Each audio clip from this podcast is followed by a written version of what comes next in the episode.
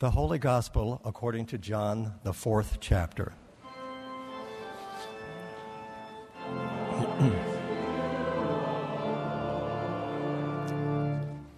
Yet a time is coming, and has now come, when the true worshippers will worship the Father in the Spirit and in truth, for they are the kind of worshippers the Father seeks. God is Spirit, and his worshippers must worship in the Spirit and in truth. The Gospel of the Lord.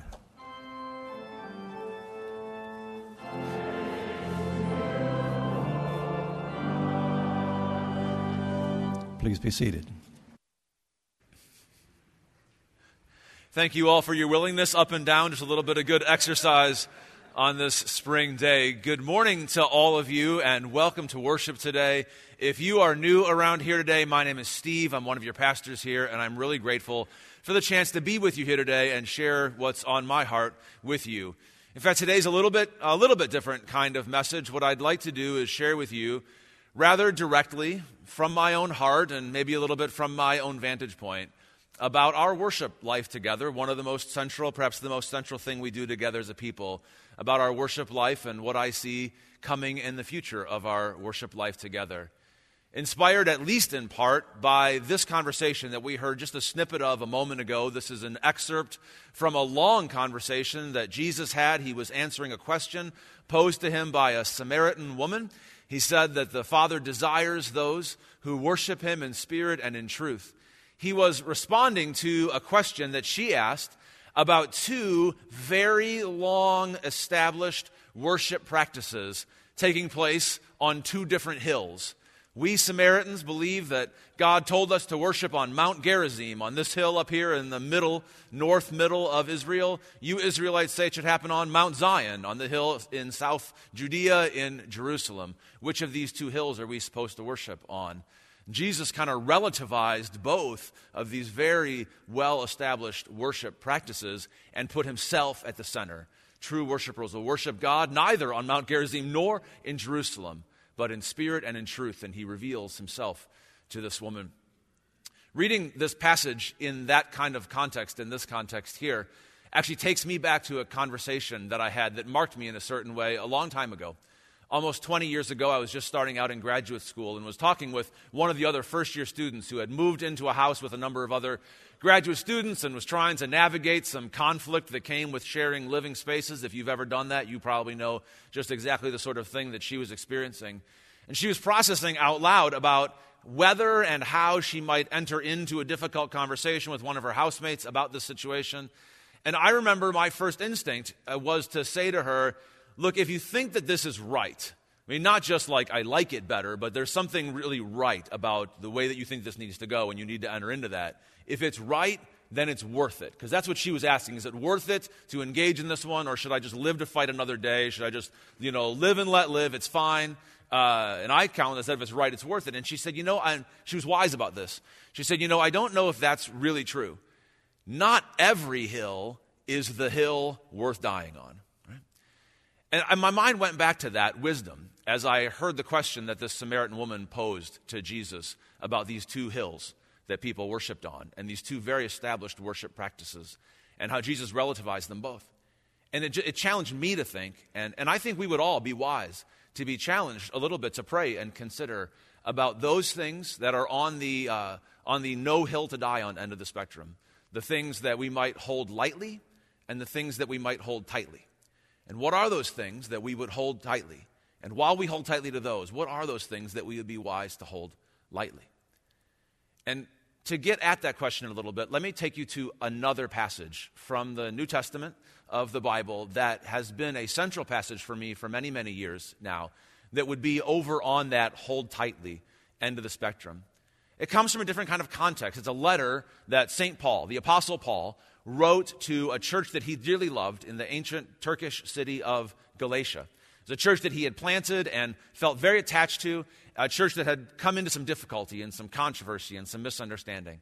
And in this letter that we now call the book of Galatians, a letter to the church in Galatia, in Galatians chapter 4, verse 19, Paul pours out his heart and he says to them, It is as if I am in the pains of childbirth for you. Which is an interesting image because I'm pretty sure that Paul had never been in the pains of childbirth. Maybe interesting that I relate to this verse. I have never been in the pains of childbirth. But Paul says to them, it, it is as if I am in the pains of childbirth for you until Christ be formed in you. Until Christ be formed in you. And that phrase has captured a piece of my heart for many years now. I remember listening to a, another Christian teacher sharing and teaching it at one time and saying that that verse had become central to his vision for preaching and teaching, that he labors throughout the week and preaches on Sunday for the sake of his congregation, that Christ be formed in you. And when I heard him say that, I could do no other than realize that that was actually true for me too, without having realized that that is the desire of my heart. And it is the desire of my heart for myself. I really want that Christ would be formed in me. I want the relationship with the Father that Christ had, the prayer life that Christ had, the patience and character. I really want for the people in my life, I want for the sake of my family and friends that Christ be formed in me. They need that to be true, I'll tell you what. I want that for the sake of our church and for the sake of our world. And when I just begin to think sometimes about if Christ were formed in our world, if, if more people were closer to God in the way of Jesus and formed in the character of Jesus, if we treated our friends and our enemies the way that Jesus did and knew God in the way that Jesus knew God, wouldn't our world be a better place? And I think about the desire that I think the non Christian world has for the church that Christ would be formed in us. That they need and desire for a church formed in the way of Christ.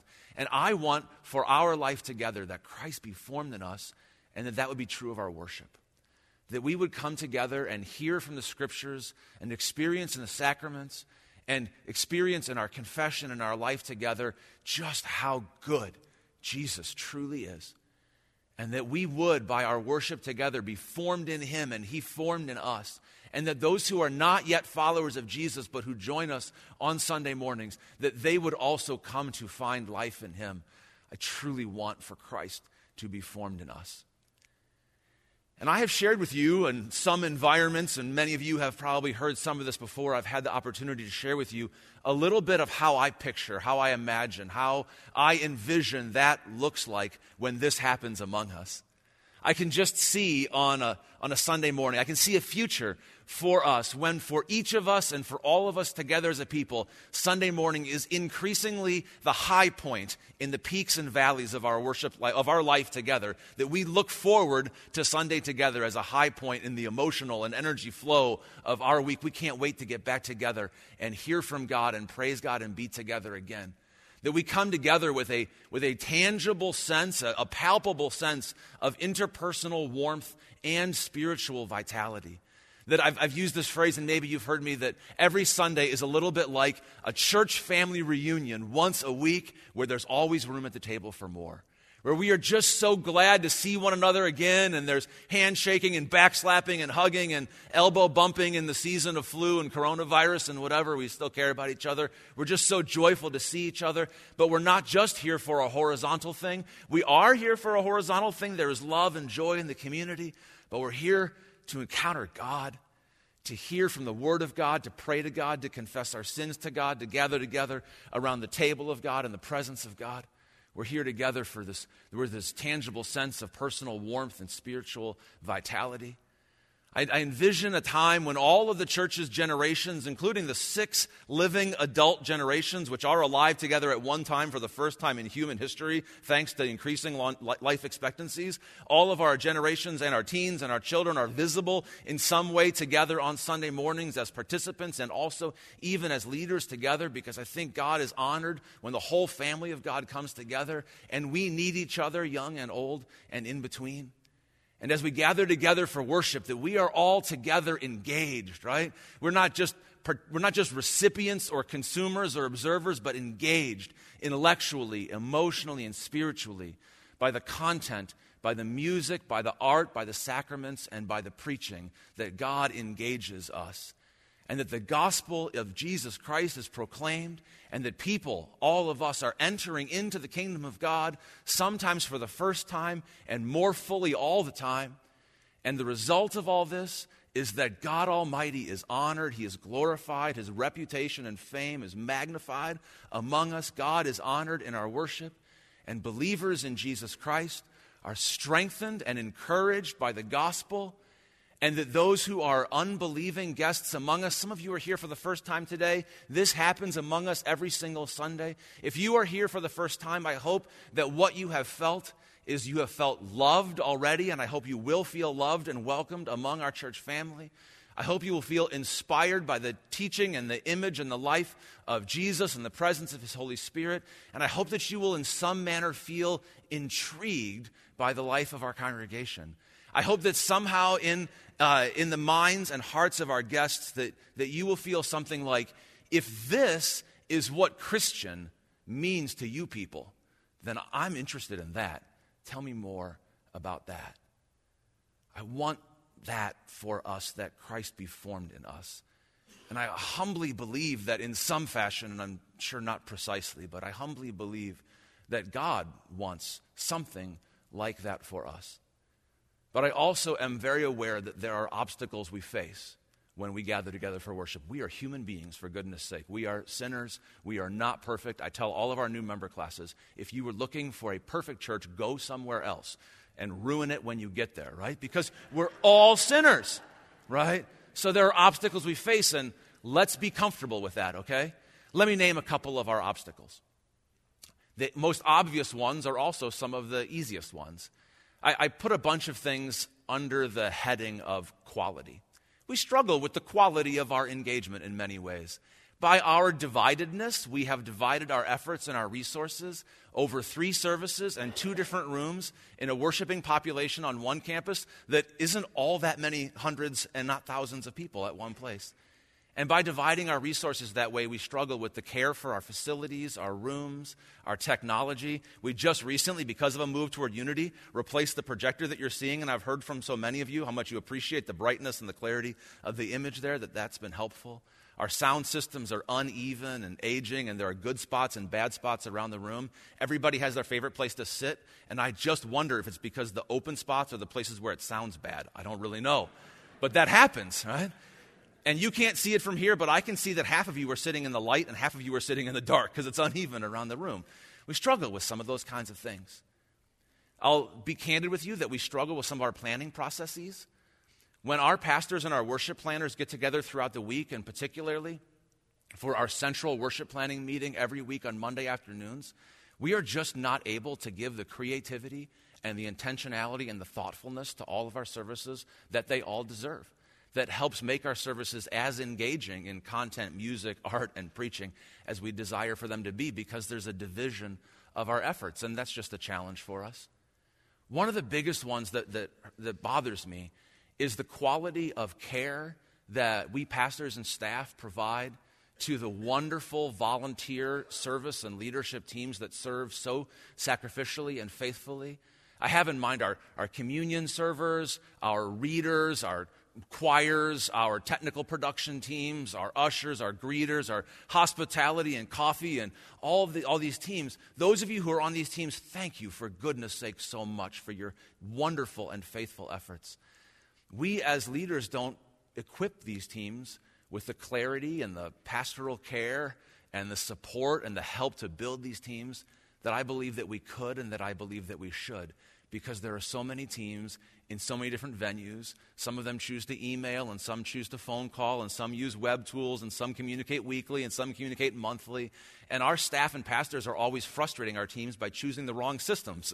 We just have trouble caring for our teams the way that I wish that we could as we move toward greater unity particularly in our 1030 hour and together into this room that we all share some of these are the kind of problems that we're going to overcome more quickly and those are going to be big wins that we're all going to appreciate everybody likes it better when we can see better and when we can hear better and we can invest in our sound systems our technology everybody wins Everybody wins when our pastors and our leaders invest more focused energy and creativity and intentionality in our worship service. This is a situation that benefits everybody. It'll be a little bit slower as we try to invest more in our teams and help put some of our 1030 teams in particular together. And I imagine there'll be some crossover with our 9 o'clock teams. That takes longer because these are human systems. But I hope that all those who serve will benefit spiritually and be able to serve with more joy and added effectiveness and, and built up teams because we're able to invest in our teams better. there's another layer of challenge that we face that I think is a little bit deeper and more challenging than this. And these are at the level of, of unity and identity together as a church. And, and the truth, the uncomfortable truth is that we harbor some mutual suspicions about each other. Not everybody, not all the time, and I don't even blame anybody for feeling this way. But we talk to people, I do, our other pastors and leaders and volunteer leaders. And I hear from people if you ask, so what service do you go to? What do, what do you love about your service?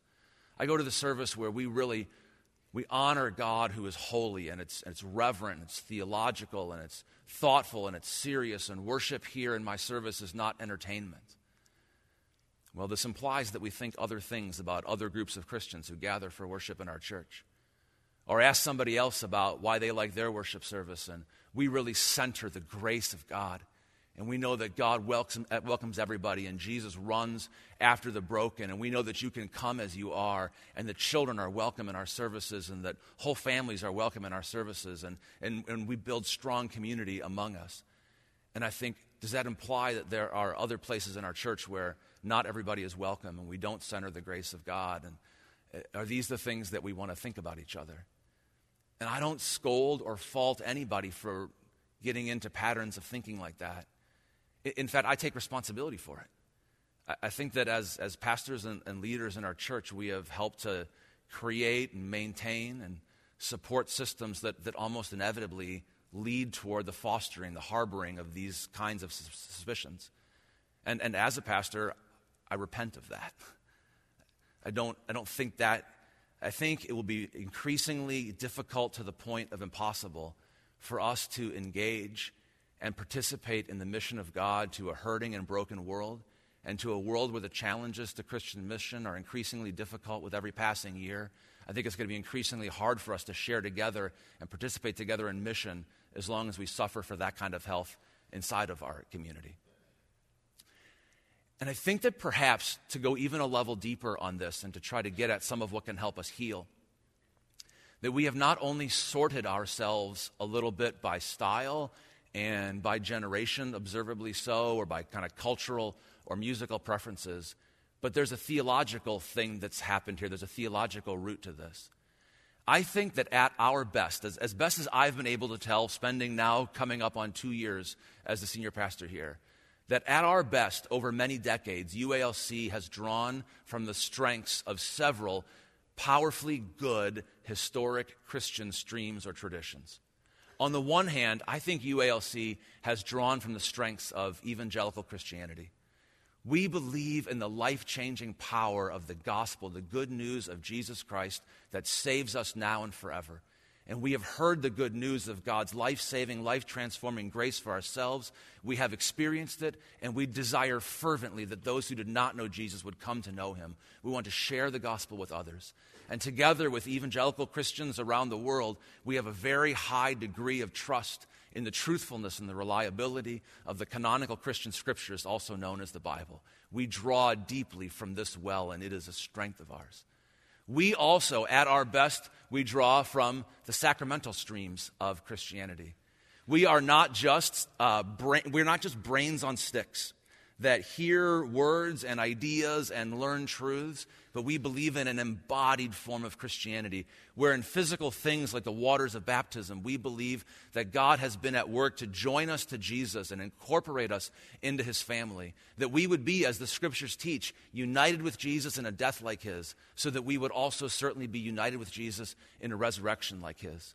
And we are Christians who gather regularly together at the Lord's table where we gather together to the presence of Jesus and receive from Him in tangible ways that we can touch and smell and taste the very presence and grace of God, where the body of Christ is given to us in a miraculous way that also then makes us the body of Christ and sends us out to participate in the mission of God as the ongoing incarnation of the body of Jesus in the world. And we, as sacramental Christians, have this, this, this belief, this practiced habit to believe and understand that worship is a formational activity. That the way that we worship forms our minds and our hearts and our imaginations. That the habits and structures of how we worship actually shape what we believe and how we act. And not only are we formed by this stream of Christianity, but we at UALC are also formed by the charismatic stream of Christianity. That we believe that God is very much alive and well. Thank you very much. That His Holy Spirit is still alive and speaks to us. That when we gather together and seek the direction of God for our individual lives and for our church, that we pray and try to discern the will of God for us, and we believe that God wants to lead us. And we believe in the power of healing prayer and prayer ministry. We believe that the Holy Spirit of God is still alive and well to, he, to provide healing for us in body, mind, and soul. And every single one of the poles on, on, of this triangle have their own excesses and their own malformations and their own weaknesses. And we are at our best, I believe, when we are drawing from the strengths of all three of these. One thing that I think can happen when we have sorted ourselves into the different worshiping communities that we're in is not only have we sorted ourselves by generation and stylistic and cultural preferences, but we've also kind of gathered together with people who share some of our own predilections on these things, and each of our services can be drawn toward one pole or another. And there are wonderful things at each end of this triangle. But what happens when we give up on the other strengths is that our very picture of God starts to get a little bit out of balance a little bit distorted. Not wrong, just out of shape. Like when you go to a carnival and get a caricature picture drawn of yourself, and you wind up with God having a very large chin and a receding forehead or something like this. Our picture of God begins to center on one of these things, but we lose the strengths of all of them.